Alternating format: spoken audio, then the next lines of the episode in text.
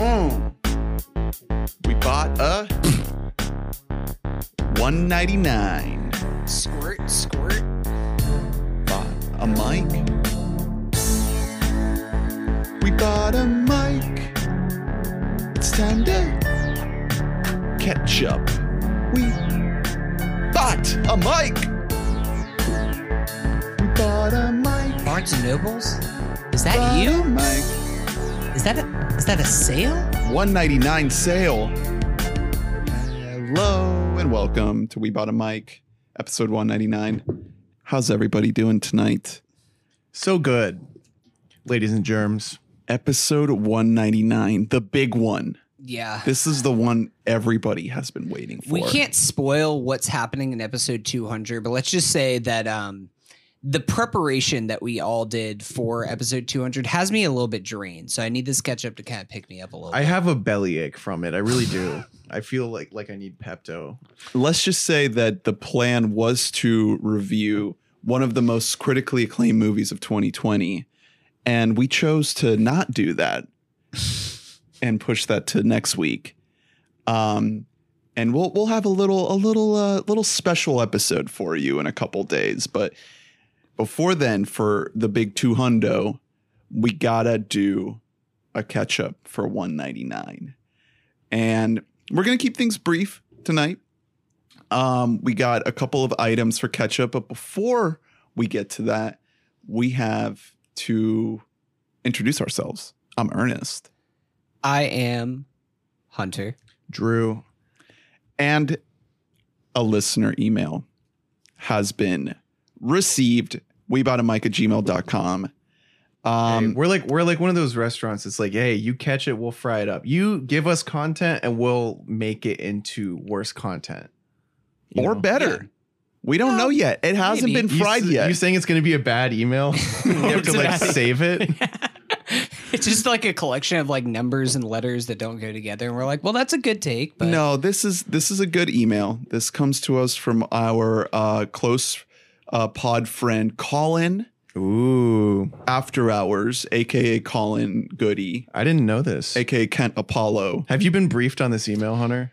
uh no, I'm not. So Oh. this is a surprise to all of us. I think Hunter's going to have a, a surprisingly perfect take at the ready. yeah, he's been What? prepping for this one. I'm like reading his email. Yeah, he's on gonna my do like, phone. hey, can one of you guys defend Donnie Darko? I was like, well, I guess. Actually, yes, I guess- can. Yeah, I guess I'll do it. So the email reads subject line I have a question, question mark, question mark, question mark. Mm. Sunglasses emoji. Hello, fellow Wabamanites. is this Oh. part of the question? Yes, I'm I'm I'm reading the whole email here. What's more important than film? Anyways. That's not the question. like the news? I don't know. I wear a mask, people. I I don't know. loving, a, loving a woman. What would you three consider to be bad movie titles? oh, this is great. not necessarily just bad movies with goofy titles, but just strange or misrepresents the movie overall. This is a great one. Me and Colin have had many conversations about this very topic because titles are extremely important, Yeah. like critical to a movie's success. There's one answer that, that comes to mind that is the title of the 200th episode. Yeah. Well, that's Um, one. But we don't want to spoil that for the I think that that one actually is very appropriate for that movie because that is for it's for babies to understand. Like you hear that and you're like, "Oh, I get it." You know, So there's, I mean, for me, uh, I immediately my brain kind of turns off whenever I see a movie title with a long uh, name. For example, uh, it's still like one of the most re- or most recently reviewed things on Letterboxd. Eurovision Song Contest: colon the story of the Fire Saga. Yeah, that makes me not want to watch that. when I see that, I'm like, this is probably a four hour movie I'm already exhausted. based on that title. well, isn't that a comedy? it is. So I feel like you know that kind of may play into it. You know that like that is a bad title. I, if I were to give it, I don't know how good this comedy is though. The cast is like out of this. I world. heard it was very subpar. Yeah, I've heard that's okay. I really, I really wish Will Ferrell was still doing really good stuff. I still think he's hilarious. You know, he just what was the last good thing he did? um Anchorman 2? Holmes and Watson. Oh, jeez. Oh boy. So uh, Colin actually shoots off some examples. yeah, he he always has some good ones. Sexy Beast, or any movie with American as the first Yes, word. yeah, Yep, he was just he was just going off about this the other day. American Beauty, American Psycho, American Sniper. American Ultra, I think, is a Yeah. really bad name because also the Ultra part doesn't tell you anything, Yeah. Well, it's it's a drug. Yeah, Isn't there but- like a drug in that movie? but it doesn't. Outside of the movie, you have no clue what it Oh is, yeah, you just know? based on the title. American right. Ultra is just two words. you know. I, Colin also says would love to hear your thoughts and keep on wabamming. Mm. So it's kind of a cop out because these movies are bad anyways for the most part. But any uh, movie title that has the word movie in it, Mhm. I'm thinking of like epic movie, scary movie. Yeah, that was. any A, of I mean, that was a whole trend. Yeah, I know, but I just I lost. that always I hated that. I don't like movies that are just numbers. Mhm. 300. Um, 300 what? Am I right? one common one that you can give a little bit of leeway to is uh, movies that are the title is confusing or opaque because it's a book title, like it's based on a book, you know. And book titles are allowed to be a lot more opaque because people actually do research before they buy books. Yeah, like the the new um, what's it called? The new Charlie Kaufman movie that's coming out this year. Uh, I'm thinking of ending things. yeah, just think, yeah, things like that. That where you when you hear like there's certain movie titles where you're like, oh, I bet that's based on a book. like no one would just come up with that to sell a movie. No way in hell. Uh, I think maybe the best movie title is Legend of the Guardians: The Owls of Ga'Hoole. Ga'Hoole, the owl that movie. springs to mind is the exact Zack opposite. Snyder's dark masterpiece. I I mean, there's a bunch of movies that like I really love that I don't necessarily love the title to. For example, uh something like Her. Mhm. I think Her is like a bad title. That's a fucking masterpiece of a Makes me think of and I Arrested it. Development. I kind Um, of enjoy, I kind of like her because it, it implies this is going to be like a moody movie, and it is. Yeah, well, I mean, because even like it's one of my favorite movies of all time, but like Silence of the Lambs, you're like, what is that? Yeah. Um. What does that mean? I think going in the other direction because Well, that's those- another that's another book title, right? Yes, I believe so. Yeah. Um, and also th- these are movies that actually do bring like a lot of artistic value. I think I think I dislike it even more when a movie uh oversimplifies itself for for an audience because I think that the title Bad Education for that movie, Yeah. which we saw this year, it really uh, undersells that movie. Well, you think Bad Santa and Bad Teacher To you know, me, Bad is a bad. Yeah, that's not good. to me, I just think about the uh, Almodovar movie, Bad Education. Like he has a movie that Yeah. has the exact same title. So that's another thing is like just recycled titles. But sometimes that oversimplification can be good. Like think about like Knives Out. Knives Out is one of the best Oh, movie a great titles that I've heard that and and it fit the movie perfectly of like the last several years. It's very simple. It's just like you hear that title and you're like, okay, I have at least a vague idea of what this movie will be. Mhm.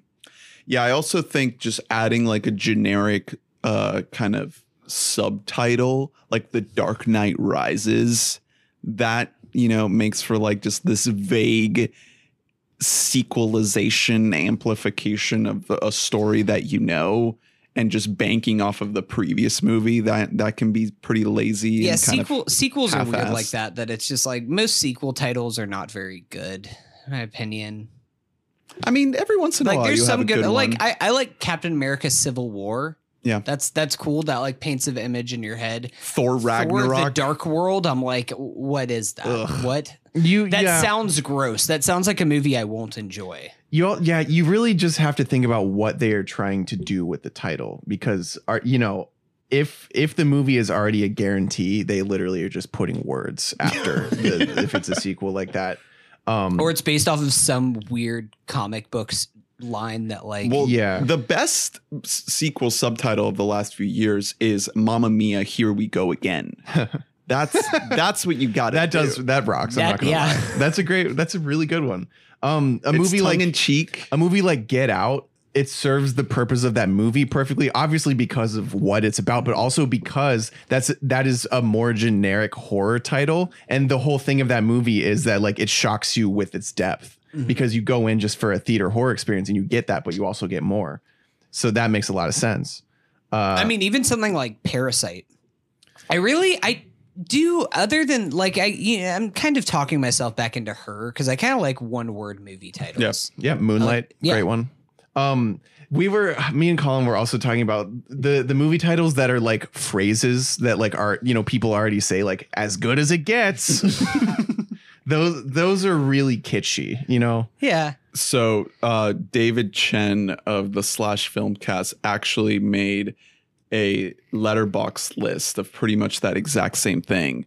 Uh, Dave Chen is is kind of renowned for his "boom goes the dynamite" jokes. I've attempted that on this podcast on previous. What just saying a joke and then saying boom goes the dynamite. No, it's it's when you say like the premise of of one movie, Oh, but no. as a different. Oh, movie. you, It's just you've like- done that yeah. once or twice, I think. I'm not a, as much of a master at it as as Dave Chen, but he's been tr- attempting to do that with Letterboxd lists, and he just made one that says movies whose titles become widely used generic terms.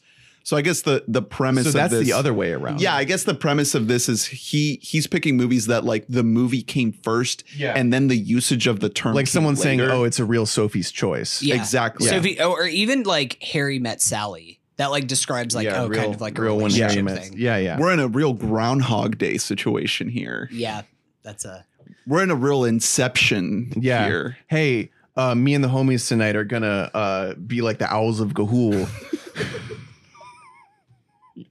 Just things you say every day.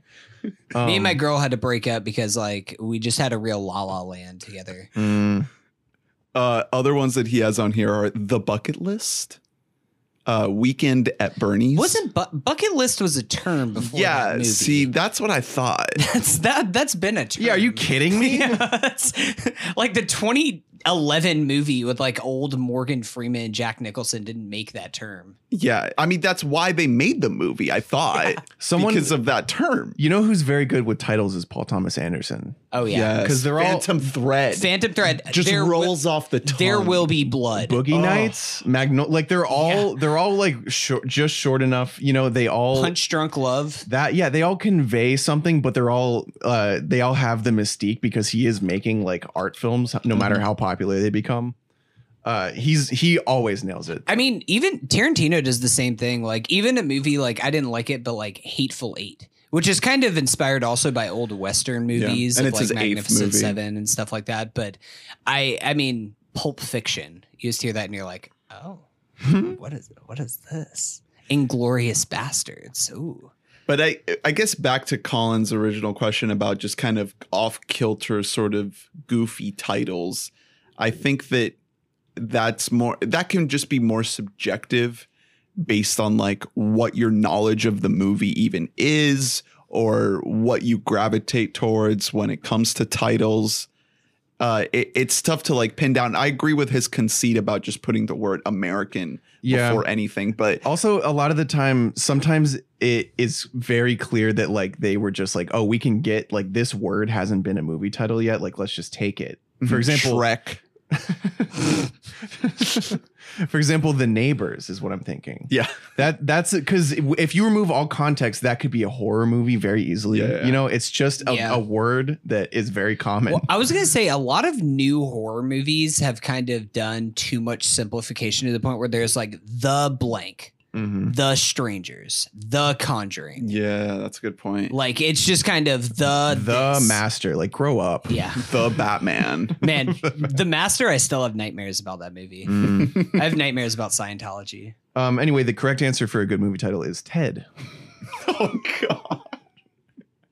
Well, that does it for this week, folks. Let's just end it there. I, I was just gonna say that like I'm more of the frame of mind to just give a movie the benefit of the doubt, even if it has a weird title. Like usually that will just kind of make me gravitate towards the movie even more so. Uh even if it doesn't quite like give me a real idea of what to expect or what Yeah, it's about. fair. Like minding the gap. That Hmm. movie had no idea what it was going to be about based on that title. That is. It yeah, that's- doesn't give you one. doesn't give you a clue. I like single word titles that are less common words, uh, but they're words that are very like interesting to hear. Like Insidious is a great movie title. Yeah. um Inception. That's that's also a really good movie title because you've heard that before, but like back then, no one was saying Inception every day. So you're just like, what is that fucking shit? Yeah. Well, I think Chris Nolan invented that title and he put it in our brains. Oh, you know, it's, you know, it's one of one of my favorite movie titles. Hottest joke of like 2010 Reddit. Like, Dude, he fucking put that shit in our dreams, man.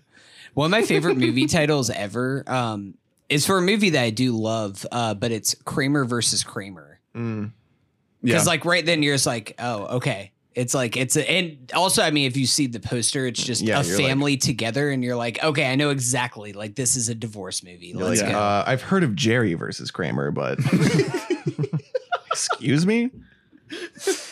oh boy. Uh, I was I was just about to shout out another one, but I lost it. Uh, there's like wordier titles, like long, like what we do in the shadows. Mm-hmm. You know, where it's like I don't care how many words there is that I'm in. Yeah, comedies. You are right that comedies are more able to get away with stuff. I mean, even like it. It's a joke in the title, but pop star never stop popping. Never stop, never stopping. Never stop, yeah, never stopping. that's terrific. That's an awesome fucking name because it's also playing off directly off Never Say Never. Yeah. Yeah, the Beebs. yeah. Uh, oh, I, I remember the one I was going to shout out. The movie we reviewed last week, Palm Springs. That title tells you absolutely nothing about what you're Mm. expecting. And it works for the benefit of the movie to be vague and kind Mm. of. Yeah. Here's a great one. I'm just looking at like a movie. like I just Googled movie. um, Lars and the Real Girl. Oh, is- yeah, is- yeah. Yeah. That's one of my favorite movie titles ever.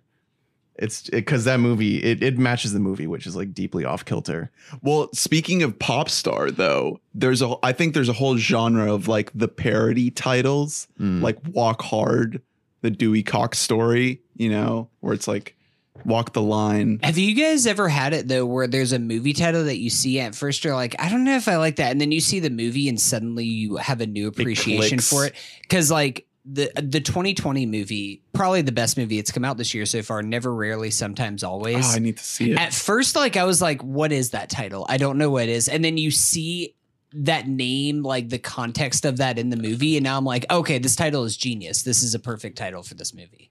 Yeah, the it, I think it's a big flex. It's a big uh, risk to name the movie just the name of the main character. yeah. you know, if it's not like a pre-established character, because then you're saying no, this is going to be iconic. But when it works, it works because I mean, Borat, hmm incredible. Joker. Okay, no Hitch, like it's Hitch. not An American classic. Hitch does suck, but like that, Dude. That movie title rules Hey. because you know wh- who hitches is. Will fucking Smith. Look, like 10 year old me will kick your ass right now. You better walk back your statements about Kevin James and Will Smith's Mhm. masterpiece. Mm-hmm. We should watch that movie on this podcast. I'm so down. All right. Well, I think um, we can leave it at that with Colin's question. Thank you for the email, we bought a mic at gmail.com. Send us any questions, thoughts, uh, recipes. Everybody's staying at home more often these days. Let us know what you're baking or cooking, and we'll try it out. Maybe we'll review it on a future episode. We're hitting 200. All rules are out the window. All Yeah. bets are off. And we're Anything ba- we're can batting happen. about 200 with our episodes too. about one fifth are hits. All right, let's get to ketchup. Uh, Hunter, why don't we start with you? What you got? Well, that was a really, uh, that was a nice, fun, fun little segment that we did there, guys. I really appreciate that. And Jesus another thing that I will say is that listeners, we've gotten your feedback. Okay. There were a lot of people that reached out to me personally. I've gotten DMs and just like actual hand mail to me that's like, Hunter, you have not done an episode of Crack and Crate in months. Mm-hmm. And look, you know what? I apologize for that. I let watching Driving Miss Daisy and all these other bad Oscar movies get in the way. And I'm sorry for that. But I have good news for you guys. Oh. Oh, what is that? Is it is it the Barnes and Noble summer sale? It's coming late? It's Oh my god, it's still unzipped. happening. It's crack and crack. So, um, for uh, people who don't know what this is, if you're tuning in for the first time, Criterion is uh, an amazing company uh, that do kind of specialty. I'm not going to thanks for that. I'm not going to explain all of Criterion. It's a great company. They do lots like, of whoa, sending us the big bucks now. Um, but usually about twice a year they do a big old sale at Barnes and Nobles in which um Barnes and Noble Barnes and Nobles. It is not possessive. It's Barnes and Noble. Barnes Barnes uh, the Noble. Because if it was Um, possessive, it would say Barneses and Nobles, which you no one would want. It's they sell barns and they sell nobles. It's well, it's Noble's monster. Well, is it is it is like is it saying that Barnes is noble? Like should it be like Bar- Sir Sir Barnes. Barnes is Nobles. Barnes is nobles. Barnes and Nobles. Barnes and Nobles tw- about twice a year or so does a big old sale where they have 50% off their criterion. And the summer sale came a month late, but it is happening right now until August 7th, I believe, something like that. yeah. Um, and I went by there day one, picked up a few a few crates. Um, I picked up Ingmar Bergman's Persona, which is a stone cold masterpiece. I've talked about it before on the podcast. One of the greatest movies ever made. Um, also picked up a film called Salo, or 180 days, 120 days of Sodom Uh-oh. Hunter's an edgy which, boy now. Um, I from everything I I can't give my review on that movie yet because I couldn't uh, quite bring myself to it. Because the third movie that I picked up was a little film called Come and See. And I know we just had fun on the last segment, so I don't want to bring it too down uh, in this, but um, Come and See might have been like the most depraved movie that I've ever seen in my life. 1985 um, Soviet anti-war film. Yes. So Deep in I- the Cold War. I was doing a bunch of research on this, and it was originally supposed to be made in the 70s. And like the Russian government like wouldn't let this movie get made because it was pretty much propaganda, like anti-war propaganda. The whole film takes place in uh, Belarusia. It's about a 13 year old boy who's excited to go off and join the Soviet forces and fight against uh, Nazi Germany. And over the course of the two hours or so, you watch PTSD develop in this movie. It is very, very staunch and very dark and depressing and kind of like unbearable at points, but it all really works well. I mean, I the filmmaker I had never really seen any of his stuff. Uh, Klimov, um, who wrote and directed the film, and he employs so much just kind of very bland and flat backdrops where it's very lots of grays, lots of very dark tones with this very like lots of super super close up shots of our uh, main lead character whose name I will not I'll Very I'll, I'll attempt. Um Al- Alexei Kravchenko. Alexei Kravchenko? We're gonna go with that. Um very close ups on him and kind of seeing like his staunch white face with like kind of some rosy red cheeks and kind of the real horror and fear that he's feeling. This movie is so naturalistic that um to create the most realism possible, they fire actual bullets at their actors Oh. and not blanks. fucking Russians, Um, man. it is I'm saying all this to say that it's not a movie for everyone, but this is one of my favorite movies that I've ever seen in my life. Oh, This movie Wow. is it is a masterpiece of cinema. Like it is so good in every way. It works so well on a technical level from every aspect. As a character study, it's so staunchly anti-violent, which is kind of something that you don't really see anymore in today's society. Mhm. I I will say, as full disclosure, after I watched this movie, I went and watched the first Mission Impossible movie to be Nice, reminded that like violence can be fun. Um, but it it really like affected me seeing this movie and just like kind of how societies and towns can just be completely torn apart and families can just be completely torn apart by senseless violence. And I mean, I maybe we shouldn't still have to say it in 2020, but uh Nazis suck. Uh Nazis are bad. They're they're they're all bad. So it takes place. Oh, okay. I didn't know this was a political podcast. Yeah. fuck's sake. It takes place in the in World War II. yeah, it takes place in Belarus, I think in 1943 or so. But again, I mean, this is a 13 year old boy who's just like feeling a sense of patriotism, wants to go off and fight like for the Russians and represent his country and everything. There's also this looming German spy plane that'll keep panning up to uh, throughout the film that has such an ominous presence. Uh, another fun fact about this movie is that it was originally called uh, Killing Hitler um, and Russia was like, uh, "No, you can't, you can't do that." um, the government shut it, shut down the title. Yeah, because Oh, they were wow. like, "You can't, we have to do something that's like uh, not quite just kill Hitler." Um, so instead, I mean, it is just called "Come and See," uh, which does kind of also play into the tones of the movie, but.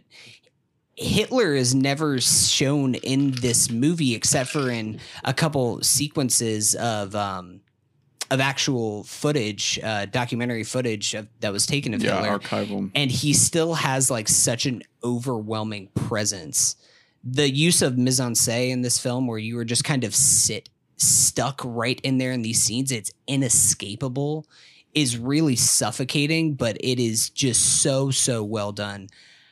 Again, I can't recommend this movie to everybody, but if that is something that you were in the mindset for, I highly, highly recommend this movie.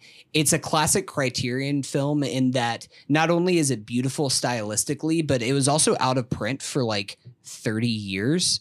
Hard to Um, find. Yeah. Yeah. Like no, it was like almost impossible to find. And then like 10 years ago, somebody stumbled onto the reels themselves and actually Oh. like repurposed it and That's why we love. Criterion. yeah, man. they they do kind of stuff like this all the time, which is the best thing that they do. I mean, it's nice to just like have a criterion of do the right thing, but that's not as big of a deal as things like this. They're world cinema that kind of gets lost sometimes. Is this the first Russian movie you've seen?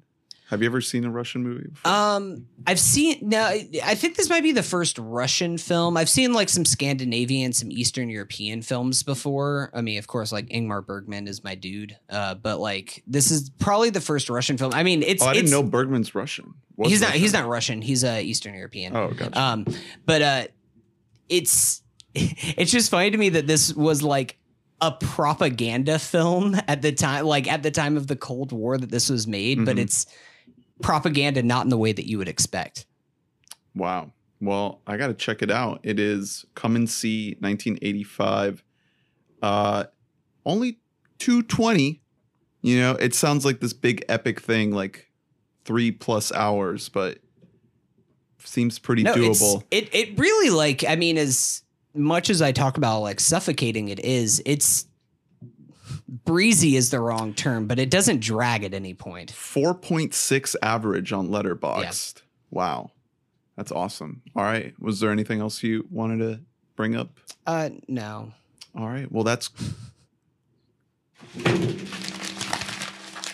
cracking Cracking crate. Uh, maybe next week I'll have an even more depraved and depressing movie with Salo or 120 Days of Sodom. Jeez. Just really, See, I, I, haven't been getting sad enough during like the pandemic's over here. We're all going back to normal. I went and ahead just and need a little ordered uh, the Grand Budapest Hotel, so I'm going to be having a great time with my cracking It's like the same thing, right? Yeah. All right, guys. Time for my uh, items here. I watched some movies this week. First of all, I watched a movie. Uh, well, okay, a little bit of context here. So, usually I tend to be the one to choose what we're going to watch between me and Lee. Patriarchy. And every once in a while, she's like, okay, you're always blowing my mind with everything that you pick. I want to try to blow your mind with my picks. and so she's browsing Netflix, seeing, like, okay, you've seen everything. I want to pick something that neither of us has seen. And we're browsing, browsing, browsing. I'm just like, all right, let's just pick something, anything like Twister. It's right there. Let's watch that. Mm. So she ends up picking this movie called Unicorn Store. Mm-hmm. It is Brie Larson's directorial debut. Mm-hmm. It was originally supposed to come out in 2017, but it didn't get a release uh, until 2019 as a Netflix original. Never a great sign. And uh, you know, I was mildly interested in this movie. That's why I had it highlighted as like my list on Netflix. Cause I, I ended up telling Lee, like, just go to my list on Netflix and like anything on there, I'm gonna be interested in. So you can't go wrong with that. So pick this movie. Uh, it, it- it's on the surface, it seems like this kind of like, you know, quirky little movie. Right away, from the first like five minutes, we were both like, "Oh no, this was a mistake." well, actually, no. The very beginning starts with like some home movie footage that kind of looks like actually like Brie Larson home videos. I was like, "Oh, okay, this is kind of interesting. This looks like it's actually her as a little little girl." But then when the actual movie starts, then it's like, "Oh yeah, this is this is bad. yeah. This is this is this is real bad. Uh super like you know, heavy-handed uh exposition. Uh nobody in this movie like talks or behaves like a real human being. Uh and I was like, you picked it. We got to commit. We're going to watch the whole thing. Luckily, sit in what you've done. it was only an hour and a half. So it was in and out real quick, not that difficult to sit through. Um, but it wasn't like uh, a movie that we're going to be talking about on our 200th episode, where it was so in a certain direction that it was a good time. Mm-hmm. This movie was like close to being like a five. It ends up, to me, it ends up being like a four out of 10. Because it doesn't, not great. it still has like good performances, you know, because the the cast is kind of stacked. Like Joan Cusack, baby. Joan Cusack, Bradley. Whitford, Samuel L. Jackson. Like there's some good, you know, people in this movie, but as a whole, it's like, what is it trying to say? It's like trying to tell this story about like arrest development and like being this young adult person that never grew up and you have to let go of your your childhood. um, Um yeah, all what I know about this movie is my sister, uh, out of out of nowhere last year texted me, "Have you seen Unicorn Store?" And I was like, "No," and she was like, "Yeah, I just saw it on Netflix. It was really bad. I hated it." Yeah. Yeah, it's it's it's uh it's insufferable but also like kind of harmless at the same time. Uh, because it, it's not it doesn't do like anything egregious, but it doesn't really do anything at all. So you're just really left with like this nothing puddle What is where this nobody movie about? so Brie Larson plays this girl who is like an artist, but she still lives at home with his with her parents, and she hasn't really done anything with her life. Mm. And she decides that she loves unicorns. She's always loved unicorns her whole life. And um, oh, so she gets this temp job.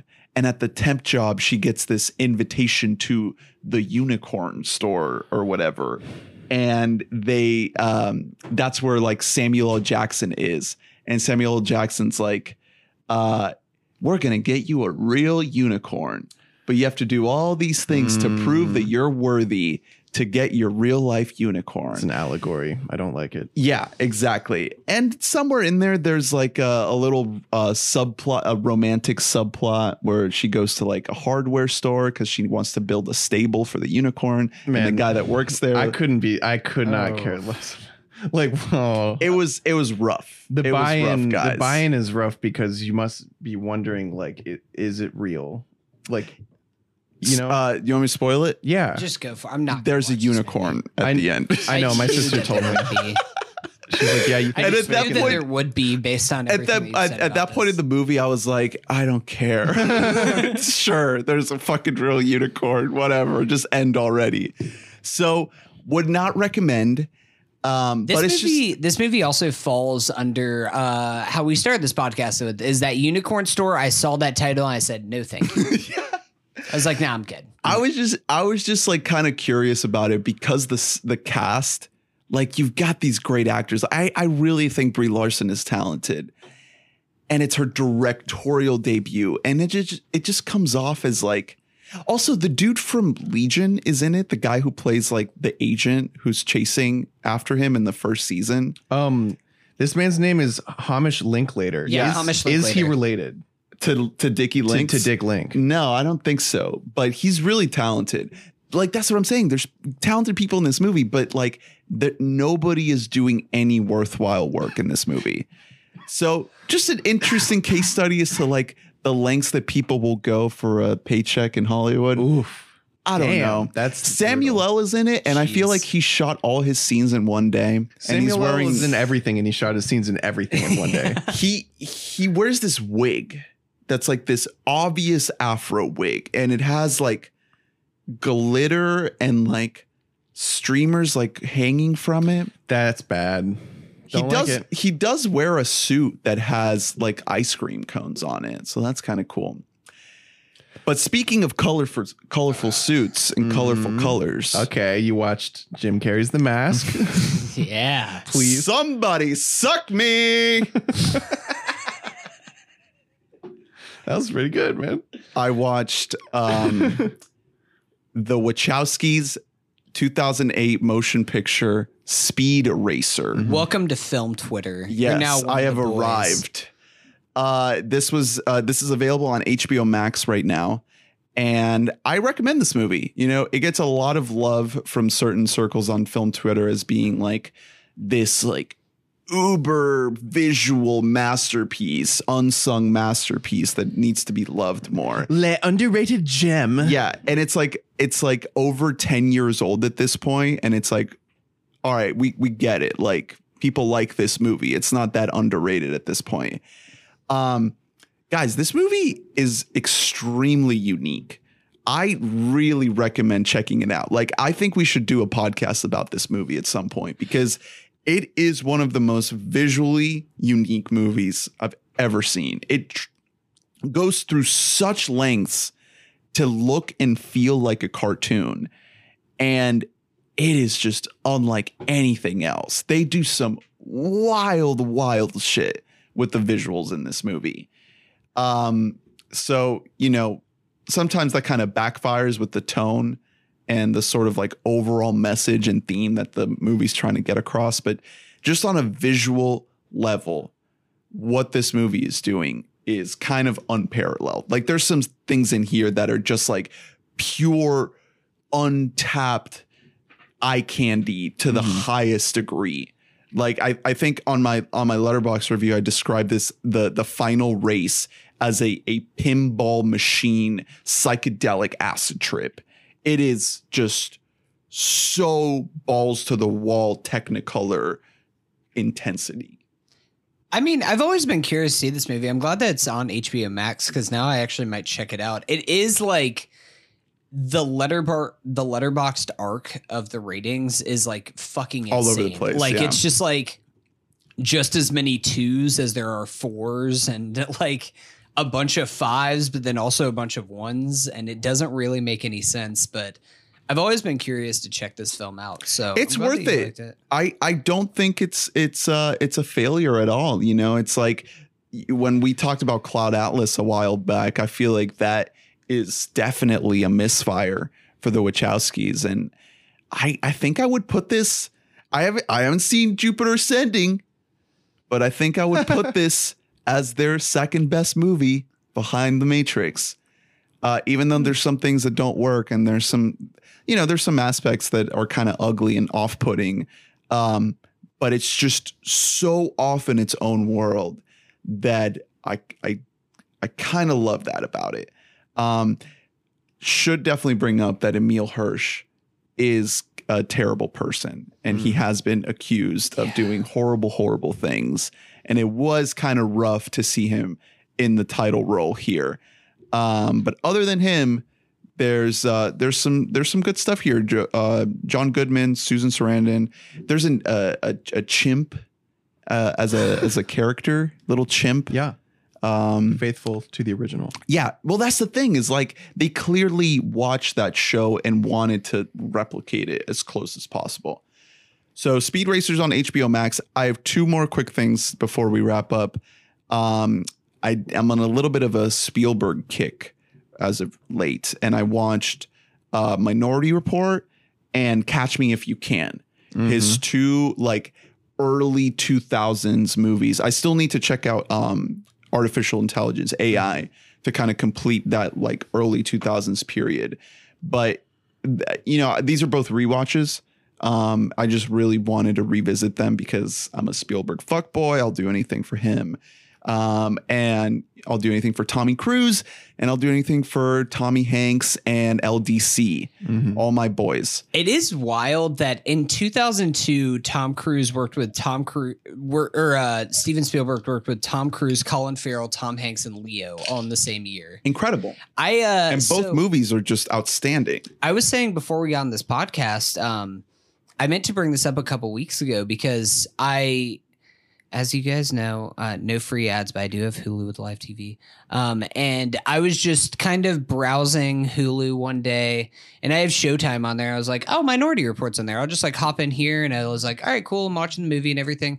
And I realized that I don't think that I had ever actually seen all of Minority Report. I had seen large chunks of it before. Think it was a I- big cable movie. Maybe I had seen it all and it was just I was too young that some parts just kind of blacked out for me. But it was almost like watching the full thing for the first time. And this movie is incredible. It it's rips, so dude. different from anything that Spielberg's ever done. It's really like Spielberg's attempt to try and make like his Blade Runner or something like Yeah. that.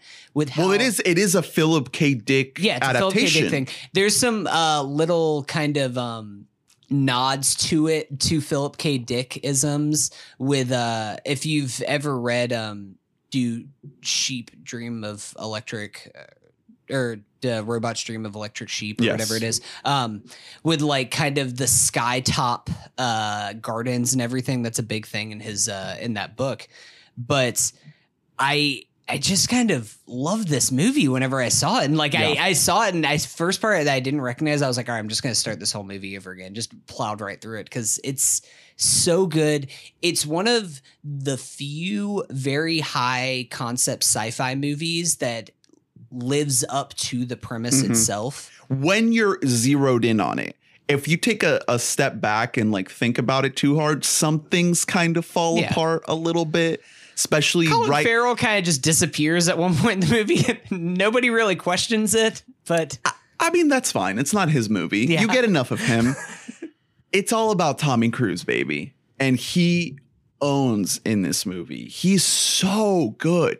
Like the dude can fucking act. I I hope we get a, a one more Spielberg joint to complete the trilogy between this and uh and World of the Worlds. Yeah, I hope so too. Also, uh, another quick shout out in a Minority Report. Oh, is this is, this- is it coming back? Is it coming back? No. Kraken Crate, real uh, mini Kraken Crate here. Uh, shout out to Mark's Max von Sydow. Um, who R.I.P. is uh plays the director in Minority Report of pre-crime. he man. is uh, a director of pre-crime.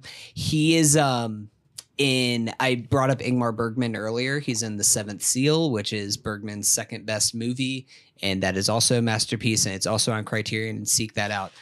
Crack and Crate. I mean, as long as we're shouting out a supporting cast, Tim Blake Nelson. yeah, Tim Blake is in this- Nelson's like. He's so good. Whenever I saw that was the part when I was like, I don't think I've seen this movie before. When he first shows up, and I was like, is that, is that Tim Blake Nelson? I can recognize that Southern draw anywhere in a film, and it also his Southern draw makes no sense. They're in like Washington D.C. It's like Tim Blake, you don't have to do that. You don't have to play that up, but it's it's was. crazy that this and Catch Me If You Can are made by the same guy because Spielberg in Minority Report he uses so much shadow to really sell that like darkness and noir sort of vibe, that mysterious kind of horror esque tone, and these bright, bright fluorescent like bleeding into the lens sort of uh, lens flare inducing shots. And then in Catch Me If You Can, it's more of like a classic Spielberg vibe. There's more of like a, a pep in the step. Uh, I mean, Minority Report is a pretty breezy movie too, but Catch Me If You Can just has like more of that sort of classic energy. And you put Tom Hanks in there, you put Leo in there. It's crazy that that's the only movie he's made with Leo. I want another Spielberg Leo joint. Um, you know, Catch Me If You Can. It's if you haven't seen it lately, it's so worth revisiting because Leo is like so so good in it. You know, everybody's been talking about Inception lately because it just turned ten years old, and Leo's character performance is like kind of half baked for what he's capable of doing in other films. And in Catch Me If You Can, he just gets to do so, so much more. Uh, not to downplay Inception because uh, we stand that movie here. Ah, hot ta- I, I, it- I think Leo's like pretty good in Inception. He's not that. He is just like an exposition character, that's- like everything else. That's what I'm saying. it's not. Like, it's nothing against him as an actor because he's an incredible actor. He's that's the best that's my have, point. but- Is that in Catch Me If You Can, Spielberg actually gets like pretty much the full extent out of him. He squeezes all the juice out of it. Nolan didn't really do that at all. Um, Nolan just put him in there because he looks pretty, and he's like, "Well, I think I look a little bit like Leo. Mm-hmm. I would like to think so that I look like him." And carry on. Next take. That's pretty good. Is that, is that what Nolan sounds like? I'm assuming. Sure. Um, well, Tenet's delayed forever, so yeah. that's all we got. Um, all right. Anything else, boys? Should we call it? Um Lin Manuel um lip bite memes are really taking off now, and I want to say that I've been on this tip for months. I don't know where everyone's been. I know partially it's because Hamilton has just been released on Broadway. People are being re-reminded of how annoying he is. But did did you hear about his campaign, like lip bite for social justice? Oh Christ. That's not a thing. But No, you I- I- believed it, No, so that's all that matters. of course. I didn't believe That's that. all that matters. That you think I'm, believed you think I'm a moron. Hunter. You think I'm you think I'm nothing. Black lives matter. Mm. He wouldn't call it social justice. He would he would call it like uh uh s- like simp over me for uh and I'll donate like one dollar to Hamilton. My Like- name is Alexander. Bite my lip. uh anyway, I'm I'm really excited to see it take off. I don't want to be the snobby. You know, oh, I knew it before it was cool. Yeah. Are, But- are we going to replace our Black Lives Matter donation links for bite lip mask? We should just link uh, just link to the uh JPEG of the fleshlight with his biting lip on it. Put that in the description. I'm serious. All right, listeners, if you ordered a Lin Manuel Miranda lip bite fleshlight, go ahead and give us a review uh, of what um, what that's like. Actually, scratch that. Don't do that. I just send it directly to me. I'm curious. Yeah. I I've had them in my Amazon wish list for a while now, but I'm just waiting to pull the trigger.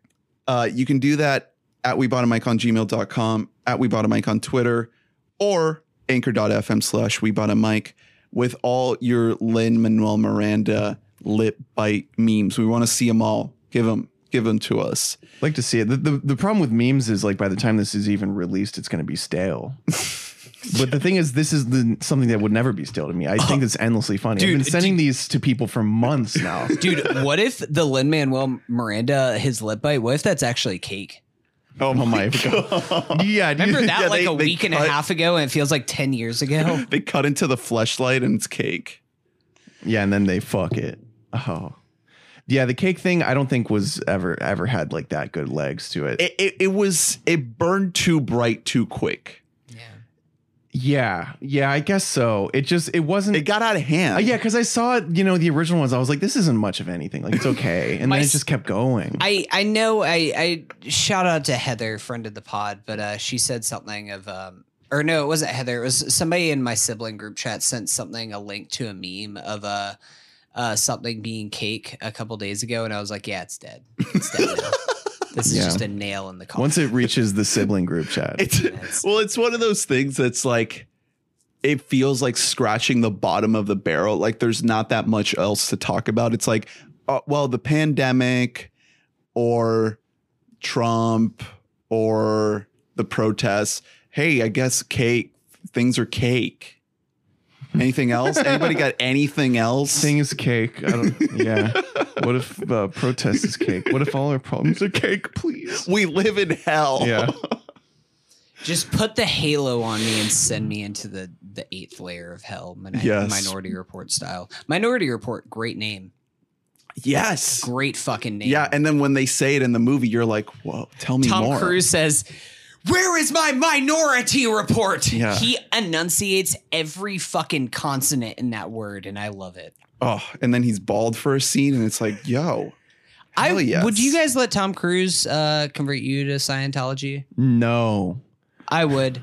I would. I would be like, yes, Tom. Right as he entered me. I think he would actually be very like unconvincing. I don't think that he can connect on a human level, you know? Listen, here's the thing. If he just like Aladdin style, just like grabs my hand and puts me to hold onto a airplane and says like I will show you the world.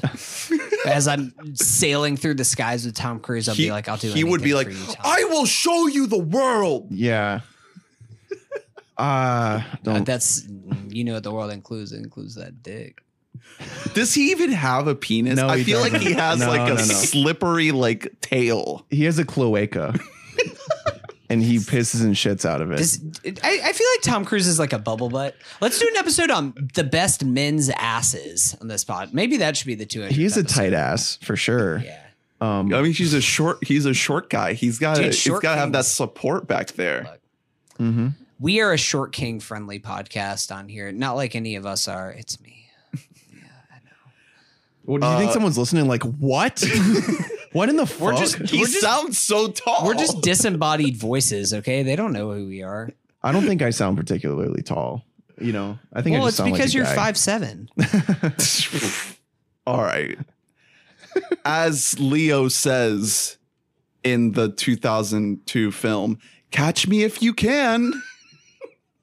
you know, he yells back to Tom Hanks, and he's running down the airport hallway, and he's like, Does Brie Larson say, "Get out of my unicorn store"?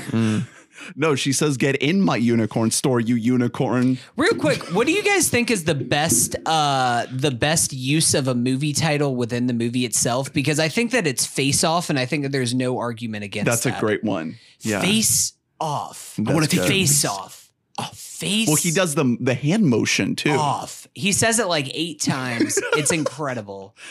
I want to take your Tron legacy. Who- I want to so take your Eurovision song. Does, does Cage say that in Face Off? Yeah. Yeah. Yeah, it's Cage. Good. Yeah. Travolta, uh, you know, wouldn't sell. I don't him. I'm gonna off your face. did I tell you? I don't think I said it on pod, but Las Culturistas podcast did top 200 m- moments in culture history recently, Oh, and they did. and number one was the Delta Museum. That's one Did of the they? funniest Was things. it like embedded? The clip was embedded in the podcast. Oh, they they played it multiple. It is un. It still hits so hard to the way he's stalling because he knows he's gonna fuck it. He's like the the, the beautiful and wonderfully talented Nadal Nazim. It's it's I it is, I think it is the number one moment in culture history. Ugh. what would have happened if John Travolta would have been cast as Howie Oh, opposite and Menzel and Uncut Gems? Is there a parallel universe where that happened? God, he's so bad. He's man. like, I love you, my beautiful, Hey. talented wife. hey, remember when he I he can't. He can't he- say like what. He's like my talented, wo- wonderful. Shout out to uh, his wife who just died. Oh, fuck.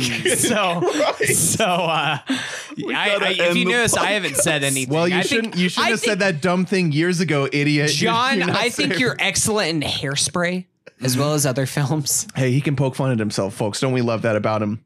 Rest Some peace. folks He's a self-aware don't get it, Scientologist. and you'll never state it. But Wilbur, you're timeless to me. You're timeless to me. My hemlines are higher. We'll that see feels you. like barbed wire. We'll see you next week if we do another episode. I feel We like might we- just have to I feel pretty burnt out. The I feel like this is all we Scientology, the Scientology Association, they're only like a few miles down the street from us, like maybe a hundred miles at oh, most. Oh, at Clearwater. Yeah, they can Yeah. come fucking they'll come. They'll come us. get Dude, you guys. I already said that I'm open to the Have you have you seen that building, No. dude? I saw that shit. It is scary. No, they're horrifying. it is horrifying. fucking Their architecture is bizarre always. Well, it's more bizarre if you think about the fact that like Tom Cruise built it all by hand. yeah. In a day. No, he built it with his like lizard dick. All right, we gotta go. Thanks for listening. Stick around for episode 200 and beyond. Now I have now the bellyache is now just full heartburn. so we gotta do we gotta shit Bye. out this 200. Bye.